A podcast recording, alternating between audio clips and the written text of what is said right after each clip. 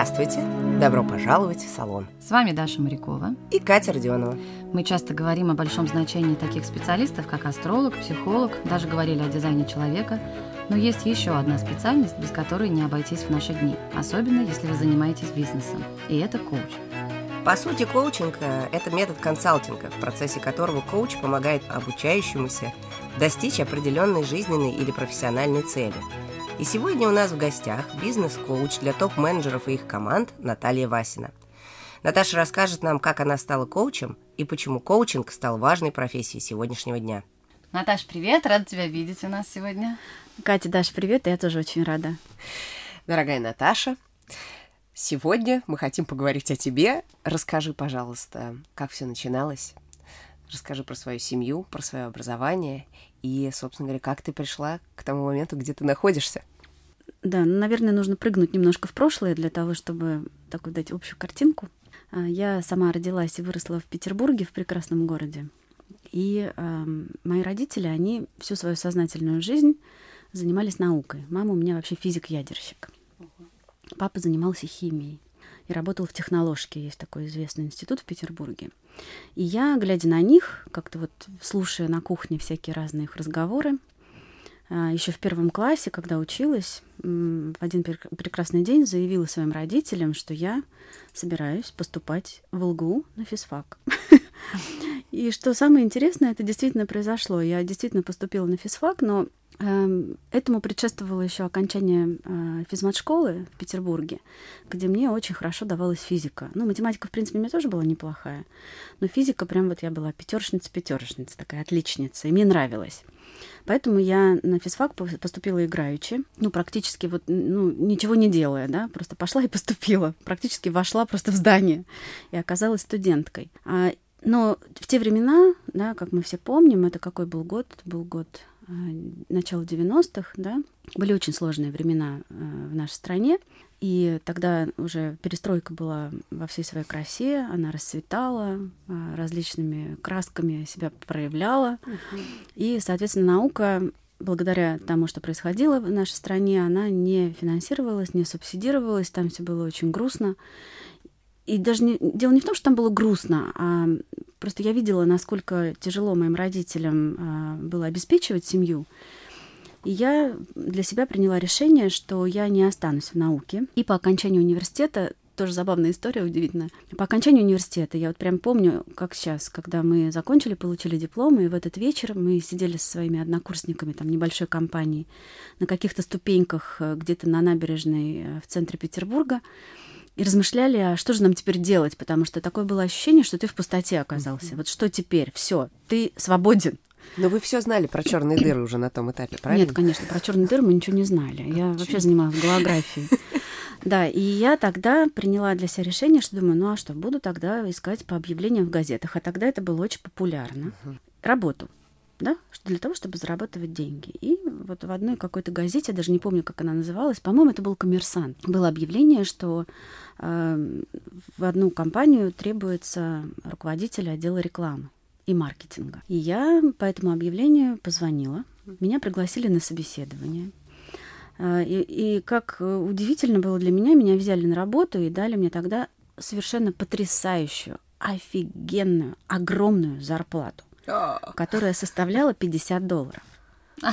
Вау. И это было очень много по тем временам. Конечно. Это было больше в разы, чем получали мои родители в своих э, научных институтах. И вот я стала руководителем э, отдела рекламы и маркетинга. Причем компания уникальная, на мой взгляд. Ее владельцами были индусы. Они привезли из Великобритании, потому что они там жили, там как-то осели, э, привезли сюда одноименные бренды, э, представительств которых в России на тот момент не было. Кривлон, Кэтбери Швепс, Сара Ли, это чай Пиквик э, и многое-многое другое. И вот я все эти продукты, я считаю, что я стояла у истоков вообще в принципе появления этих продуктов, и мы даже создавали рекламные ролики э, в России. Но занималась я северо-западным регионом. И у меня сразу же в подчинении было где-то порядка там 15, потом уже 25 человек. Вот так вот, вот да. сразу прыгнула в бизнес. Из физики. Из физики, да. Мне все задавали вопрос, а как это так из физики в маркетинг? А для меня это настолько естественно. Физика ведь это что такое? Это прекрасное сочетание математики и креатива. А маркетинг это же то же самое. Если бы мне это сказали в каком классе? В пятом, да? Мы начинаем в шестом проходить физику. Я бы совершенно по-другому к ней относилась. Просто я тот самый человек с тройкой, ага. которая не исправилась до конца и не поняла эту физику вообще на школьном уровне. Но вот это ее позиционирование, конечно, резко бы изменило да. мои отношения. Когда я это на собеседованиях Здорово. периодически э, объясняла людям, они впадали в такой ступор, потому что ну, никто не ожидает. Ну, действительно, ну, физика — это же эксперименты, креатив, да. Да. а там еще нужно знать математику. То же самое маркетинг, да, эксперименты, креатив, и нужно знать хорошо математику. И вот мы занимались рекламой. Кстати, тогда же в Питере я помню, что стояла также у истоков э, зарождения человека бренда Дмитрия Нагиева. Да. Вот это да. Я думаю, что он меня сейчас уже навряд ли вспомнит, но мы тогда сняли с ним огромное количество э, рекламных роликов, и была такая передача «Осторожно, модерн». Она только-только появилась, и мы были ее спонсорами, и, в принципе, благодаря нам она начала раскручиваться, и потом уже, как вы знаете, э, вышла на большой эфир, да, да. и затем Дмитрий Нагиев уже начал свою карьеру, которая стала очень успешной. Вот, и э, проработав там три года, у меня было такое ощущение, эм, что мне точно не хватает работы с производством. Поэтому я приняла решение, что думаю, ну, мне надо в Москву на пару лет поучиться поработать в какой-нибудь крупной компании. Тогда еще Кэтбери даже не приехали в Россию, но э, многие другие уже в России обосновались, даже построили свои заводики. И я сделала такую интересную вещь. Я взяла и просто отправила свое резюме напрямую в компанию «Марс». Причем, ну, не ожидала от них совершенно ответа. Что вы думаете? Буквально через сутки я получаю ответ, что Марс заинтересовался мной и хочет меня видеть на собеседовании в Москве. Москва никогда не была моей мечтой. Я подумала, думаю, ну хорошо, я поеду на собеседование, и если все сложится, то я приеду в Москву, ну, максимум года на три, и потом на белом коне с флагами, под транспаранты там, и аплодисменты встречающих, я приеду обратно в свой родной город. Вот, ну в Москве я уже сколько, 26 лет. Питер я так и не вернулась. Транспаранты просто не готовы, я думаю. Транспаранты не готовы. Просто жизнь так, жизнь так развернулась, да. Я приехала в Москву, первые полгода, конечно, рыдала каждый вечер, потому что мне Москва совершенно как бы не нравилась. Это же было еще мое ощущение, да, я же была так настроена против Москвы, поэтому замечала все самое плохое, что можно было заметить. Там наступают на ноги, не извиняются, толкаются. Марс оказался, ну, просто моим альма-матер, потому что там удивительная была атмосфера на тот момент. И в Марсе я была влюблена и до сих пор влюблена, э, потому что Марс — это удивительная компания, которая дала мне очень много. Она дала мне и опыт, она дала мне огромное количество знакомств с очень интересными людьми. И очень много-много интересных и радостных моментов в моей жизни, когда, знаете, вот, вот говорят счастье, да? Вот я шла на работу, я иду и думаю, боже мой, неужели вот такое счастье, да? когда я иду, я чувствую, я счастлива. А, но так или иначе из Марса мне э, пришлось уйти, потому что завод у Марса находился в Ступино, и приходилось туда ездить каждый день практически. 120 километров туда, 120 километров обратно. И это начало отражаться уже на моем физическом здоровье. И врачи мне сказали э, в свое время, что, девушка, вы либо в Ступино переезжайте, uh-huh. либо возвращайтесь в Москву и ищите себе там новую работу. А я к тому моменту уже приобрела в Москве квартиру. Я, да, я начала смотреть по сторонам, и так получилось, что следующим моим местом работы была компания Coca-Cola. Но от Марса она отличалась, безусловно, потому что там другая культура, а, другая культура, совершенно по-другому там взаимодействовали люди, но при этом компания тоже замечательная, и Coca-Cola, наверное, дала мне толчок уже на следующий этап, потому что потом за одним из топ-менеджеров Coca-Cola перешла в компанию Вимбельдан. В компании Вимбельдан уже занималась э, такой серьезной задачей. Это был один из таких больших челленджев, хотя не, не, не могу сказать, что у меня не было челленджей до этого, но был очень интересный челлендж, потому что я пришла в компанию, которая ну, практически стояла на краю банкротства на тот момент. И задача была э, сделать из этой компании конфету и затем ее э, э, хорошо продать. Ну, вот такая была общая задача у акционеров. И мы это сделали. Восемь лет в итоге я провела в компании Вимбельдан. В 2010 году компания Вимбельдан была продана с невероятнейшим гудвиллом. Мне кажется, это вообще просто один из исторических таких моментов вообще, в принципе, для продажи э, бизнесов э, в истории компании PepsiCo и многих других компаний. Была продана компания PepsiCo, и э, так как я работала в компании Coca-Cola раньше, я бы сама, конечно, в PepsiCo не пришла никогда. Ну, это какая-то моя внутренняя этика. Я, в общем-то, ценю и дорожу теми компаниями, в которых я работала, и к ним отношусь очень лояльно. Поэтому сама в PepsiCo бы не пришла никогда, и первое мое желание было просто вот, ну, встать и выйти. Но тут мне предлагают новый челлендж, удивительно интересный. Это создание стратегии объединения двух конкурирующих портфелей соковых категорий, одна из которых компания была ранее купленная компанией PepsiCo Лебедянский, и она была номер один по доле рынка. А Вимбельдан обладал также э, соковым направлением, и к моменту 2010 года практически с нуля бизнес был поднят до э, доли номер два на рынке. Два ключевых конкурента объединяются в одно единое целое. Ну, здесь, мне кажется, должен тебе заговорить тот самый научный работник, который видит эксперимент на глазах происходящий, да? Во мне заговорил да. скорее человек, который больше, наверное, хотя я не авантюристка по своей uh-huh. натуре, но больше авантюрист, потому что, ну, кому еще в жизни выпадает такое счастье вообще в мире маркетологу заниматься мерджем портфелей – двух конкурирующих номер один и номер два в категории компаний портфель. Это очень, момент, это да. удивительно интересная задача. Это самое сладкое, что может получить маркетолог, в принципе, в своей жизни. И, конечно же, я согласилась. Вот, я эту стратегию создала, ну, с помощью своей команды.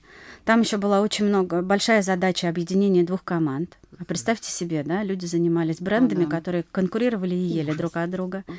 Это была очень непростая задача. То есть, с одной стороны, стратегия портфеля общего уже, а с другой стороны, это еще и налаживание взаимодействия внутри отдела. Заняла вот вся эта работа у меня 4 года. Я ездила даже на защиту э, в Нью-Йорк защитила с блеском, все прошло отлично. И, ну, насколько я знаю, до сих пор, в общем-то, этой стратегией компания пользуется частично. И в 2014, нет, в 2013 году я э, забеременела вторым ребенком и ушла в декрет, ну, практически уже перед родами. Но все свое время, вот эти четыре года, несмотря на то, что я была очень увлечена вот этой вот прекрасной бизнес-задачей, я постоянно размышляла, то есть меня не отпускала мысль о том, а что дальше – что мне еще может быть после интересно этого, после этого? Лучше горы могут быть только горы, да. Да, и я э, размышляла, я думала, не понимала вообще, что мне делать, потому что в Пепсико оставаться мне совсем не хотелось. Э, и я,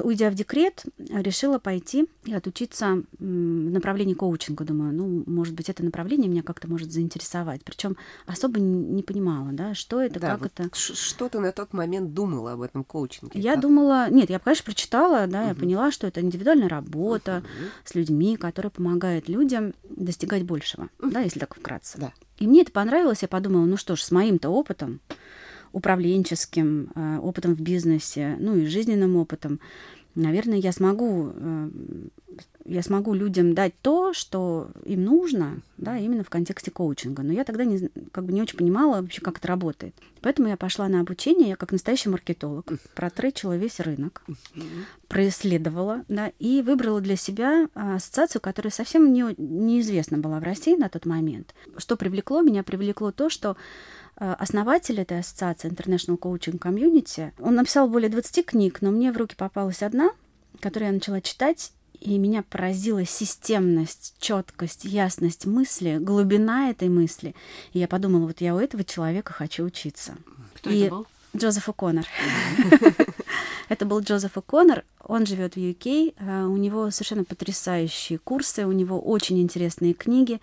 Сейчас вот из этих вот 25 книг э, всего лишь только две а, переведены на русский язык, их можно здесь купить. И то купить, наверное, можно только одну. Uh-huh. А э, еще одна книга, которая была когда-то издавалась, она не была переиздана. И вот мы сейчас э, обсуждаем это с несколькими издательствами, чтобы переиздать, потому что книга уникальная. Вот, и, и я выбрала International Coaching Community вот как раз как ту организацию, где я хотела бы поучиться. А у них же еще я же как человек из бизнеса, как руководитель, мне же нужно все лучшее. Да, и меня еще привлекло то, что помимо Джозефа Коннора, что у этих программ, эти программы глобальные, они какие-то там авторские, придуманные там где-то, да, непонятно кем, и потом продаваемые там публике. А это глобальные программы, которые еще получили European Quality Award, и они, кстати, до сих пор эти награды активны. Программа аккредитованы в э, European Mentoring and Coaching Council. Uh-huh. Это такая организация, как, как Конституционный суд всех коучей Европы, вот Ух если ты. так вот кратко выразиться. Я выбрала для себя эти программы, я отучилась на первом базовом а, модуле и поняла, что это просто переворачивает сознание. Вот правда. Я, я же работала в таких компаниях и говорила, Марс, Кока-Кола. У нас в Вимбельдане тоже, там Тони Майер, который э, возглавлял компанию, он не стеснялся, да, нам приглашали лучших тренеров, я даже, у меня мини-MBA э, есть, который э, был получен вот как раз во время работы в Вимбельдане. Это такая некая производная от Гарвард Бизнес School, и там был профессор Хурихан, известный достаточно всем, и многие другие профессора, в общем, есть мини-MBA. Да? Ну, меня удивить чем-то с точки зрения тренингов ну, было крайне тяжело. Но вот этот тренинг меня не просто удивил, он меня просто до глубины души поразил. Насколько он трансформационный, насколько сильные инструменты коучинга, если ими грамотно пользоваться, и насколько можно э, действительно быстро и эффективно помочь людям э, почувствовать силу в себе, мотивацию и достигать намного большего, чем они уже имеют. Причем речь не идет о лузерах, да? Uh-huh. Речь идет о людях, которые открыты к, к изменениям, которые открыты к достижениям большего. И вот я, пройдя этот курс, принимаю решение, что я уйду из бизнеса и не буду продолжать свою карьеру в корпорации. А сколько он длился, этот курс? Не поверишь, 8 дней. То есть это решение угу. моментальное. Ну, практически. Спонтанное. Ну, не спонтанное. Оно не спонтанное. Да, не спонтанное, оно осознанное, Там же на этом курсе моментальное. Когда изучаешь инструменты коучинга, ты их тренируешь и uh-huh. прорабатываешь и на себе, и на тех людях, кто с тобой вместе на курсе. Там идет очень глубокая прокачка тебя. Это не означает, что ты после этого курса вообще полностью там э, решишь изменить свою жизнь, но это тоже возможно. Я приведу еще пример, просто уникальный, на мой взгляд. Но для меня это было переворачивающим сознанием событием. И э, у многих это так случилось, честно говоря, и вообще у многих это случается. Я сейчас просто наблюдаю за своими студентами, так называемыми студентами, да, потому что ко мне, ко мне из бизнеса люди приходят. У, у практически подавляющего большинства очень сильно либо кардинально меняется жизнь. И они становятся счастливыми людьми. Да? Вот как это не звучит, может быть, банально и странно, но это правда. И вот я принимаю решение выйти из корпората, какая-то смелость во мне такая, да, вот появилась, и мотивация, потому что я поняла, я же могу, uh-huh. и я стану известной в этом направлении. Я приняла решение, и в итоге я в 2015 году выхожу из корпората в свободное плавание. И с тех пор я... Какие общем, ощущения у тебя в этот момент? Ну, ощущение, наверное, драйва да, было немножко страха. Все-таки, когда работаешь в корпорате, там же настолько все сохранно, да? Конечно. У тебя постоянно работа, тебе каждый месяц падает зарплата, у тебя там страховка, у тебя корпоративная машина. Ну, по крайней мере, вот, ну, когда добираешься до определенного уровня, да, вот это все есть. Очень, конечно, круто и прикольно, и ты, ну, как бы в хорошем таком постоянном состоянии. Но в каждой компании есть свои тараканы. Да, и куда бы ты ни пришел, они рано или поздно вылезают, разных цветов, разных размеров.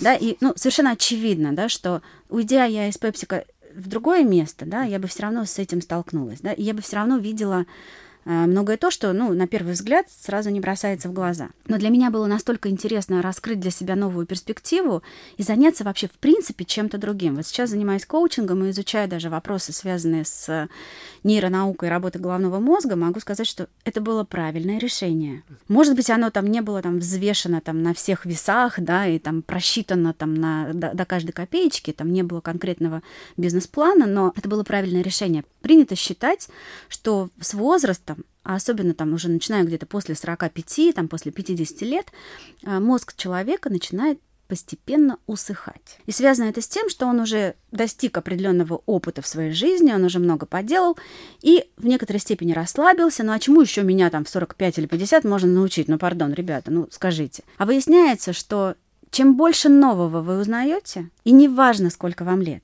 10, 15, 20, 45 или 70, тем лучше функционирует ваш мозг, и э, тем меньше он э, подвержен вот этому так называемому усыханию. Но это не только новое узнавать, а нужно это новое еще и применять на практике, создавать новые нейронные связи.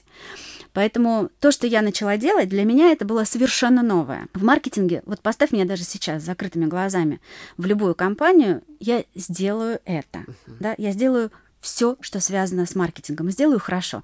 И это я знаю, потому что я это делала много-много лет. Я к этому привыкла, это уже ну, практически... Паттерн. Паттерн, да.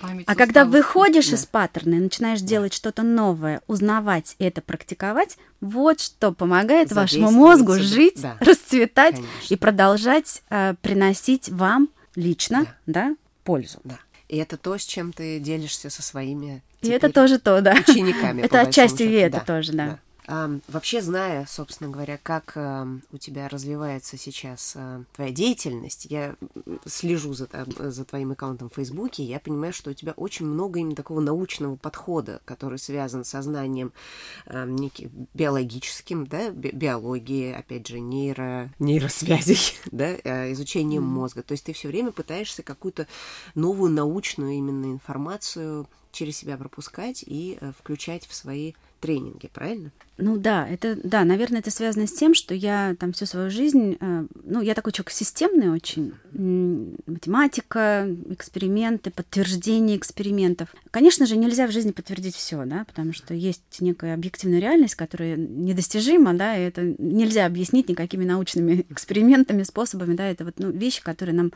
просто пока не дано понять и осознать, да, там много интересного. Но э, что для меня важно, это чтобы я не звучала для людей, с которыми которыми я общаюсь и взаимодействую, как бла-бла-бла, для меня очень важно, чтобы было действительно какое-то, пусть хоть небольшое, но подкрепление и с научной точки зрения в том числе. Да, не только с точки зрения там, логики, разума, а еще и с научной точки зрения. Это не означает, что я все под науку подвожу. Нет, конечно. Но да, стараюсь по максимуму подтягивать все новые открытия, знания, исследования, которые сейчас на рынке возникают и в нашей жизни, и в нашем обществе, не только в России, да, за, за пределами России тоже очень много всего интересного, э, и добавлять это в свой арсенал, да, если можно так выразиться.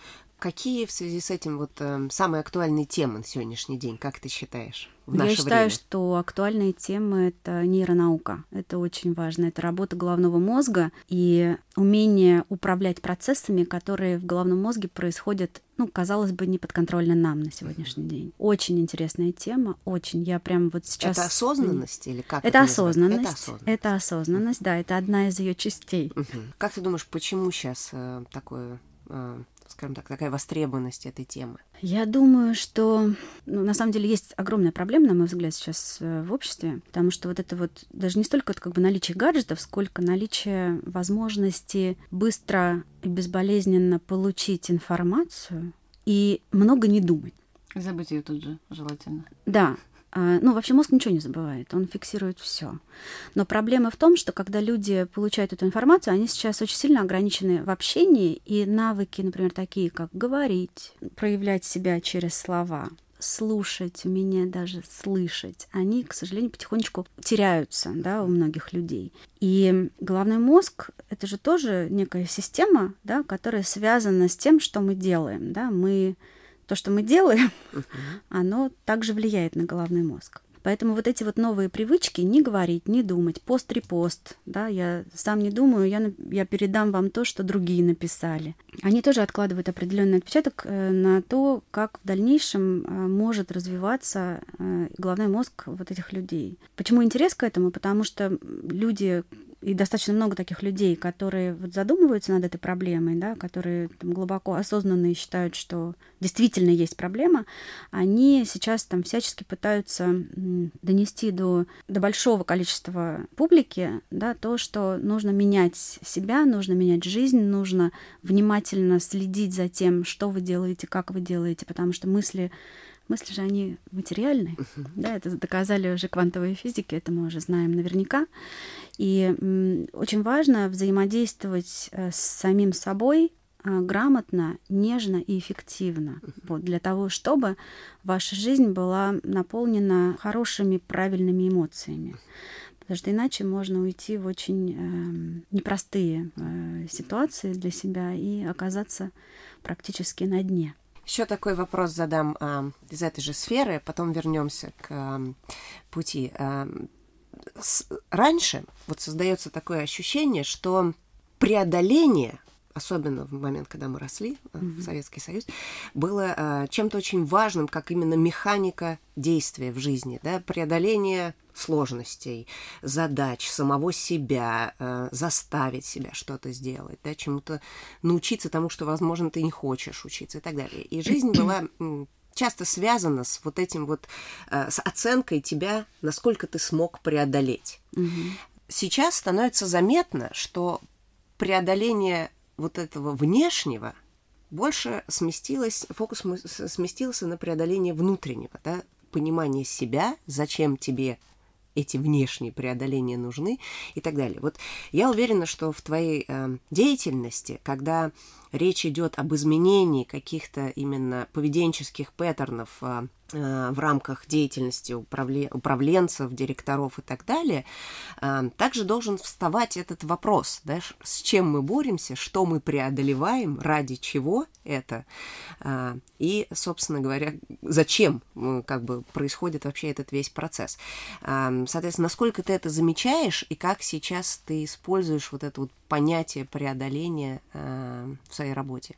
Ну, слово преодоление, наверное, нет, не использую. Дело все в том, что вообще, в принципе, преодоление есть у каждого поколения. Оно просто у каждого поколения свое. Я в этом убеждена. У нас, да, у нас была э, перестройка и там огромное количество сложностей, связанных с тем, что там страна была до этого закрыта, потом вдруг она открылась, и вот это вот на тебя все свалилось, плюс там разруха полная в различных индустриях и так далее. И мы это, ну, а преодолевали. То, что мы сейчас видим, да, конечно, сейчас намного больше люди смотрят в глубину себя, и очень много вот таких там разных практик и так далее. Но я считаю, что преодоление будет у нового поколения, если вот использовать это слово, потому что, ну, приведу простой пример, э, очень интересный. Я была как-то тут э, на встрече, где выступал э, генеральный директор IBM, и он сказал такую интересную вещь, что вы не представляете, как кардинально изменится наше с вами знание, понимание и отношение к интернету буквально уже через 7 лет потому что идут какие-то разработки и в Кремниевой долине, и в других э, местах, да, которые приведут нас к совершенно иному виду э, вот этой digital жизни. жизни. Да. Это будет что-то совсем другое, кардинально другое, чем то, что мы имеем сейчас. И представь себе, да, я сейчас уже молчу звучит про... пугающе. Да, это звучит, это звучит пугающе, угу. потому что если вы почитаете вот эти исследования э, ученых, которые, э, которые занимаются искусственным интеллектом, да, мы только вступили, да, на этот путь, но огромная опасность для человечества представляет себе развитие вот этого э, искусственного интеллекта. Алгоритма, да. Да, потому что и вот то, то, с чем uh столкнется человечество в ближайшее будущее, это будет не перестройка. Uh-huh. Перестройка будет казаться просто как, какой-то полной ерундой.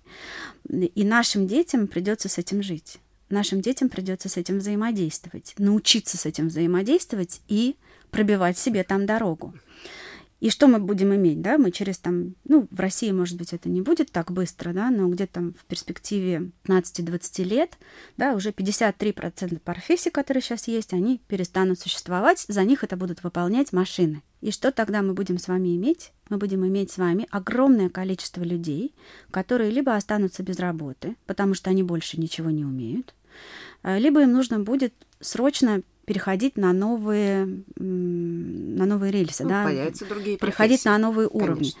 этому нужно будет, а, учиться, а, затем э, Соответственно, нужно кто-то будет... этому должен учить, что самое Конечно, страшное. да, То кто-то этому должен учить, но новые учителя. Здесь страшнее то, что далеко не всем удастся это преодолеть, скорее всего, потому что будет огромное количество вот этой серой массы, которая будет просто м, управляться теми, кто доберется до верха. Да? Я сейчас не имею в виду не власти, не правительства, да, потому что сейчас уже очень много разговоров, да, но это опять-таки, мне кажется, на входе, только это там как э, мобильные телефоны размером с тумбочку, да, чип, чипирование, да, когда вставляют чипы под кожу, уже в Америке это делают многие компании, когда ты можешь уже на этом чипе иметь все и свои банковские счета, и всю свою полную информацию, ты можешь проходить в транспорте, проходить на работу, садиться в самолет. И я говорю, что это как мобильный телефон размером с тумбочку. Я уверена, что сейчас исследования приведут нас к тому, что это будет что-то в виде каких-то м- Капель. маленьких даже или капель, или каких-то, я не знаю, микросхем, которые будут, скорее всего, при рождении детям вшиваться прямо сразу в голову. Ну и сами понимаете, чем это чревато. Да, чем это закончится. Конечно. Да.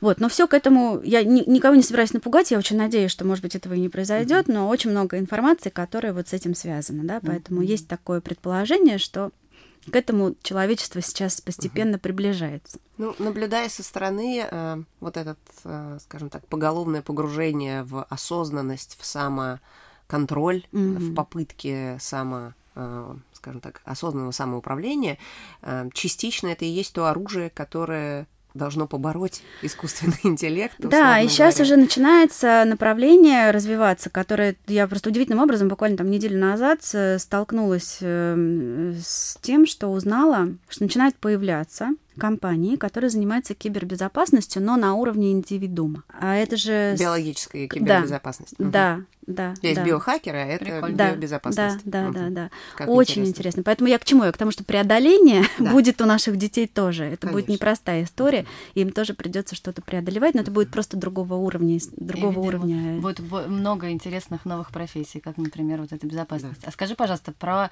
мужчин-коучей мы много знаем. Да, есть звезды типа Тони Робинс, которые собирают олимпийские, миллионные. А вот э, расскажи про место женщины в этой профессии. Много ли женщин? Я скажу так, что в России на сегодняшний день коучей женщин больше, чем мужчин. Да ты что? Да. Почему, как ты думаешь? Я думаю, что это связано с тем, что изначально, когда коучинг вообще в принципе появился в России, первый, кто побежал туда учиться, это психологи и психотерапевты, а там все-таки А превалируют всегда женщины.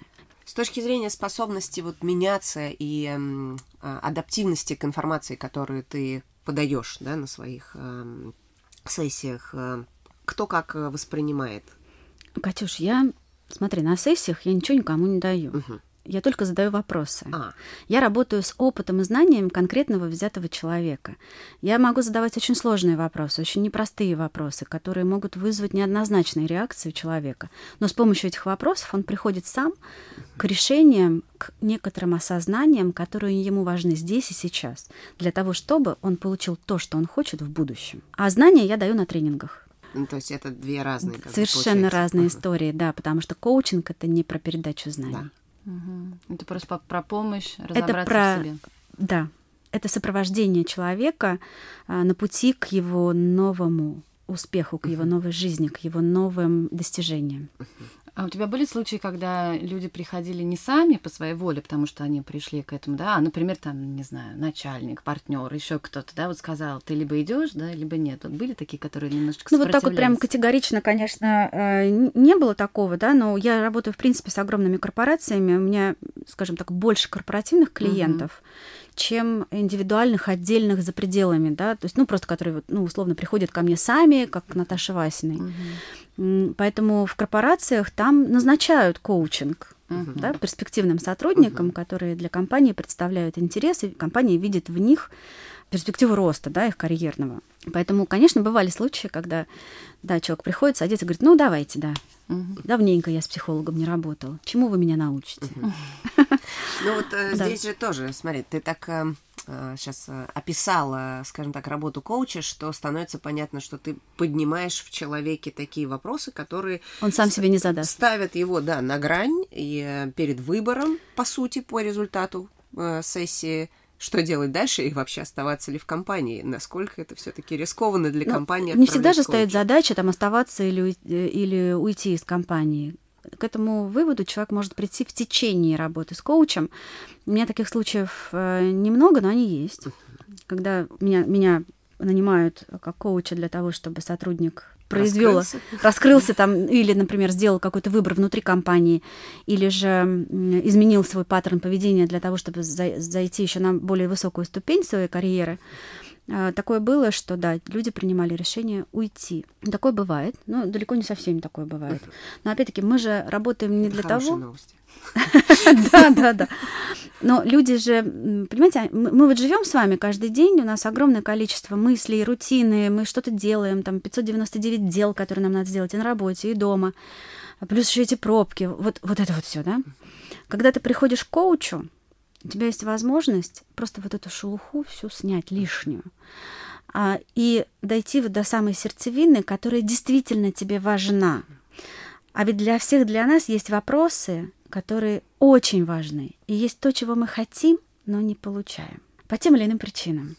Так вот, коучинг помогает человеку почувствовать, понять и вы- вытащить изнутри то, что для него действительно важно, то, что он действительно хочет, то, что сделает его счастливым или приведет его в зону его такого комфорта, и э, очиститься вот от этой шелухи, да, и, и достичь этого, вот что интересно, да, достичь. Очень Слушай. радует всегда, когда клиенты достигают, и когда они пишут, что они достигают этого там, раньше того срока, Звездочки. который они для себя поставили, это прямо очень приятно, да, потому что ты понимаешь, что человек получил то, что он хотел. Но в Коу- этой связи сразу хочется спросить, а у коуча тоже же должен быть коуч? Как же У коуча должен быть супервизор и коуч. Да, да. Периодически я прибегаю к, к тому, что пользуюсь услугами своих знакомых э, коучей.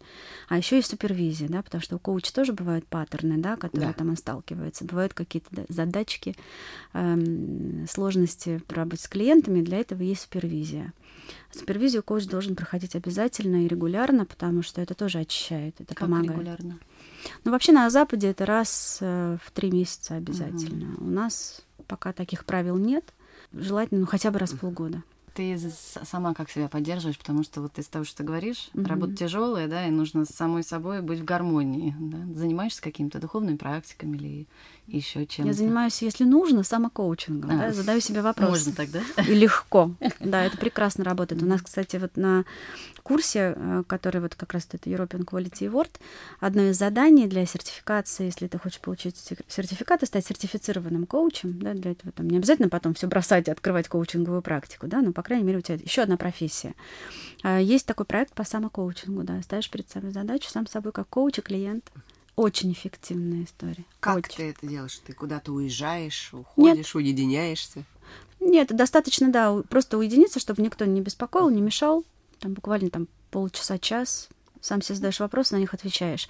Но вопросы задаешь себе осознанно, да, то есть как коуч клиенту. Очень помогает.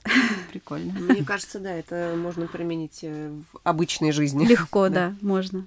Да, там же в коучинге же есть искусство задавания вопросов. Там же не А, просто... Да, это, это нужно так задать вопрос, чтобы ты действительно вскрыл то, что важно. А это не... Это кажется, что это легко. Это нелегко. Как раз хотела добавить, почему еще важно для человека раскрыть то, что важно для него, потому что каждый из нас, когда вот мы рождаемся, живем, живем, живем, да, живем сначала с родителями, потом у нас появляется семья или не появляется, там, ну, есть друзья, э, работа, мы э, формируем практически всю свою жизнь, но при этом костяк формируется, ну, в таком достаточно молодом возрасте. А У нас у каждого есть свой ценностный ряд. Да, ценности это то, что движет нами, это то, что дает нам возможность мечтать, во что-то верить. А, Без ценностей мы не стали бы вообще ничего делать. Да? Вот у каждого человека свой набор. И когда у человека происходит что-то в жизни, когда он чувствует дискомфорт, ну, я мягко выражаю, да, потому что можно же чувствовать не только дискомфорт, а вообще просто чувствовать, что все отвратительно, все плохо, все ужасно.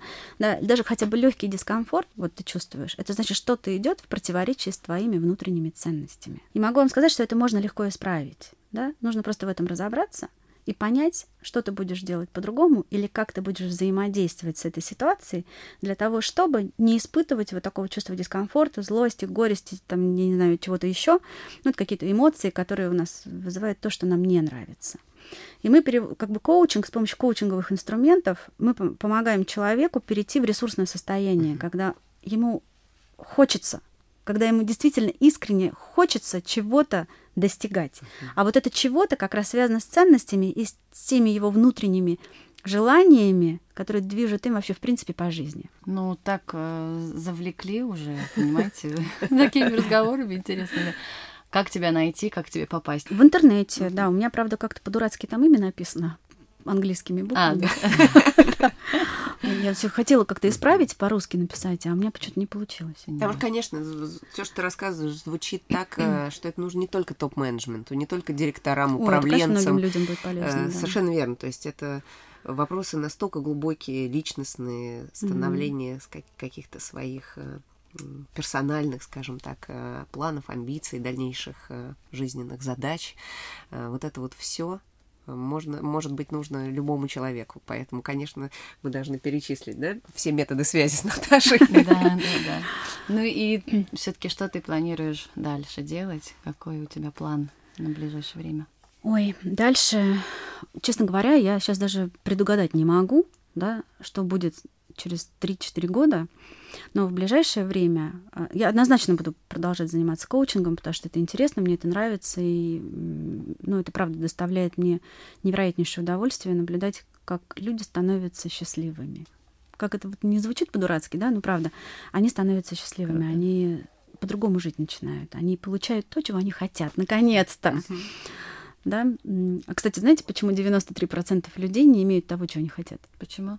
Потому что они ничего не делают а. для этого. Потому что здесь очень важно, чтобы человек хотел, не просто хотел, да, а чтобы он еще и совершал определенные действия. И коуч сопровождает. А про новое недавно отучилась по американской системе. А, Westwich есть такая, такая компания, которая занимается группами Mastermind. Есть mm-hmm. такая вот интересная история. А, это технология, которая позволяет людям, это не консалтинг, да, то есть в данном случае я буду выступать как фасилитатор. Собираются люди а, одного уровня, в кругу равных. Например, мы говорим там, ну, меня прежде всего интересует бизнес, то есть я бы хотела, конечно, собирать и буду э, собирать э, людей из бизнес-сообщества, собственников, э, которые там с определенным оборотом, разные индустрии, достигли определенного уровня успеха, да, уже там в своей конкретной области, это такой круглый стол, где по определенной методологии каждый э, получит невероятную ценность, потому что он сможет открыть какие-то свои на сегодняшний день стоящие перед ним задачи, сложности, проблемы и получить очень, скажем так, очень разнообразный, очень интересный, очень глубокий э, взгляд на его задачу, проблему или запрос, связанный с его бизнесом, от равных ему бизнесменов вот в один день сразу. Круто. Работает это невероятно, потому что люди в Америке это уже работает несколько десятилетий, и сюда это только-только приходит. Но это такая ценность. То есть вы, когда занимаетесь своим бизнесом, я это знаю не понаслышке, а, когда занимаетесь своим бизнесом, зачастую вам просто не с кем обсудить какие-то очень важные вопросы, с которыми или проблемы, с которыми вы сталкиваетесь, вот занимаясь своим бизнесом. И здесь у вас есть шанс оказаться в кругу людей, которые также достигли также хотят достигать большего, которые, возможно, сталкивались с подобным. Ну, понятно, что там вы не сможете как кальку наложить это сразу там на себя, uh-huh. да, но, по крайней мере, точно вы будете выходить с подобных встреч с огромным количеством инсайтов, открытий и с ощущением просто какой-то бесконечной ценности для вас как личности и для вас как для человека, у которого есть бизнес, который вы развиваете. И вот эта вот система мастер-майнд, она сейчас э, постепенно появляется в России, и я хочу тоже начать собирать такие группы именно с бизнесменами. Здорово. Это звучит как а, такие небольшие комьюнити, да? Такие которые... маленькие да. группы до 10 человек, угу. да, а, которые собираются примерно раз в месяц. Это целый день с отключкой от бизнеса и с отключкой мобильных телефонов. Что полезно. Полное погружение, угу. да, это как раз работа вот с осознанностью в том числе. Но для того, чтобы понять, это, конечно, нужно попробовать, потому что когда я просто пробовала, и я знаю, как это работает, это что-то невероятное. Вы выходите просто с таким новым багажом, с таким количеством инсайтов. Угу. И вдохновение. И вдохновение, да, что вы захотите просто еще раз и еще раз прийти, потому что жизнь же, она не однообразна, она не циклична. Все время возникает что-то новое, да, что-то неожиданное, и всегда хочется с кем-то поговорить, посоветоваться, получить, со, получить не только советы, а еще, возможно, рекомендацию. Плюс еще это развитие своего нетворкинга да, в кругу равных. И вот эти встречи, они проходят в строгой конфиденциальности, то есть все, что обсуждается на этих встречах, так же, как и в коучинге, кстати. Uh-huh. Все, что обсуждается на этих встречах, остается только в кругу этих людей да, и нарушение конфиденциальности это тогда сразу человека не станет в группе, потому что это очень важно. Здорово. У меня ощущение, что у нас сейчас произошел вот такой же, да, да. мини-сессион.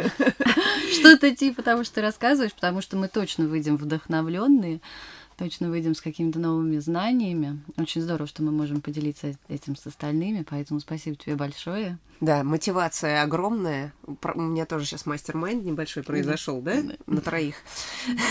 Наташа, тебе невероятных успехов, потому что все-таки то, как ты это рассказываешь, это невероятная польза для людей, это очень нужно именно сегодня, именно действительно век безумного информационного хаоса, обрушивающего на нас. Ты звучишь потрясающе уверенно. Огромное тебе спасибо. Мы всю информацию о тебе напишем э, э, в ссылках к подкасту. И спасибо огромное. Спасибо вам огромное. Была очень-очень рада с вами встретиться снова. Друзья, спасибо, что слушаете нас и оцениваете наш подкаст. Нам это очень важно и приятно. Позвольте нам рассказать о том, что мы делаем помимо подкаста. А делаем мы вот что. В мае у нас открылось небольшое уютное пространство на трехгорной мануфактуре. Называется оно «Салон». Это не просто салон, а контент-пространство, в котором мы встречаемся с интересными людьми и черпаем вдохновение. В рамках проекта «Салон Джангл» мы провели первые две встречи в нашей гостиной на тему персонального бренда и дизайна человека – Сейчас у нас небольшие каникулы, и следующая встреча будет в начале сентября, о чем мы расскажем отдельно. Полная информация на нашем сайте invasalon.ru До встречи в салоне!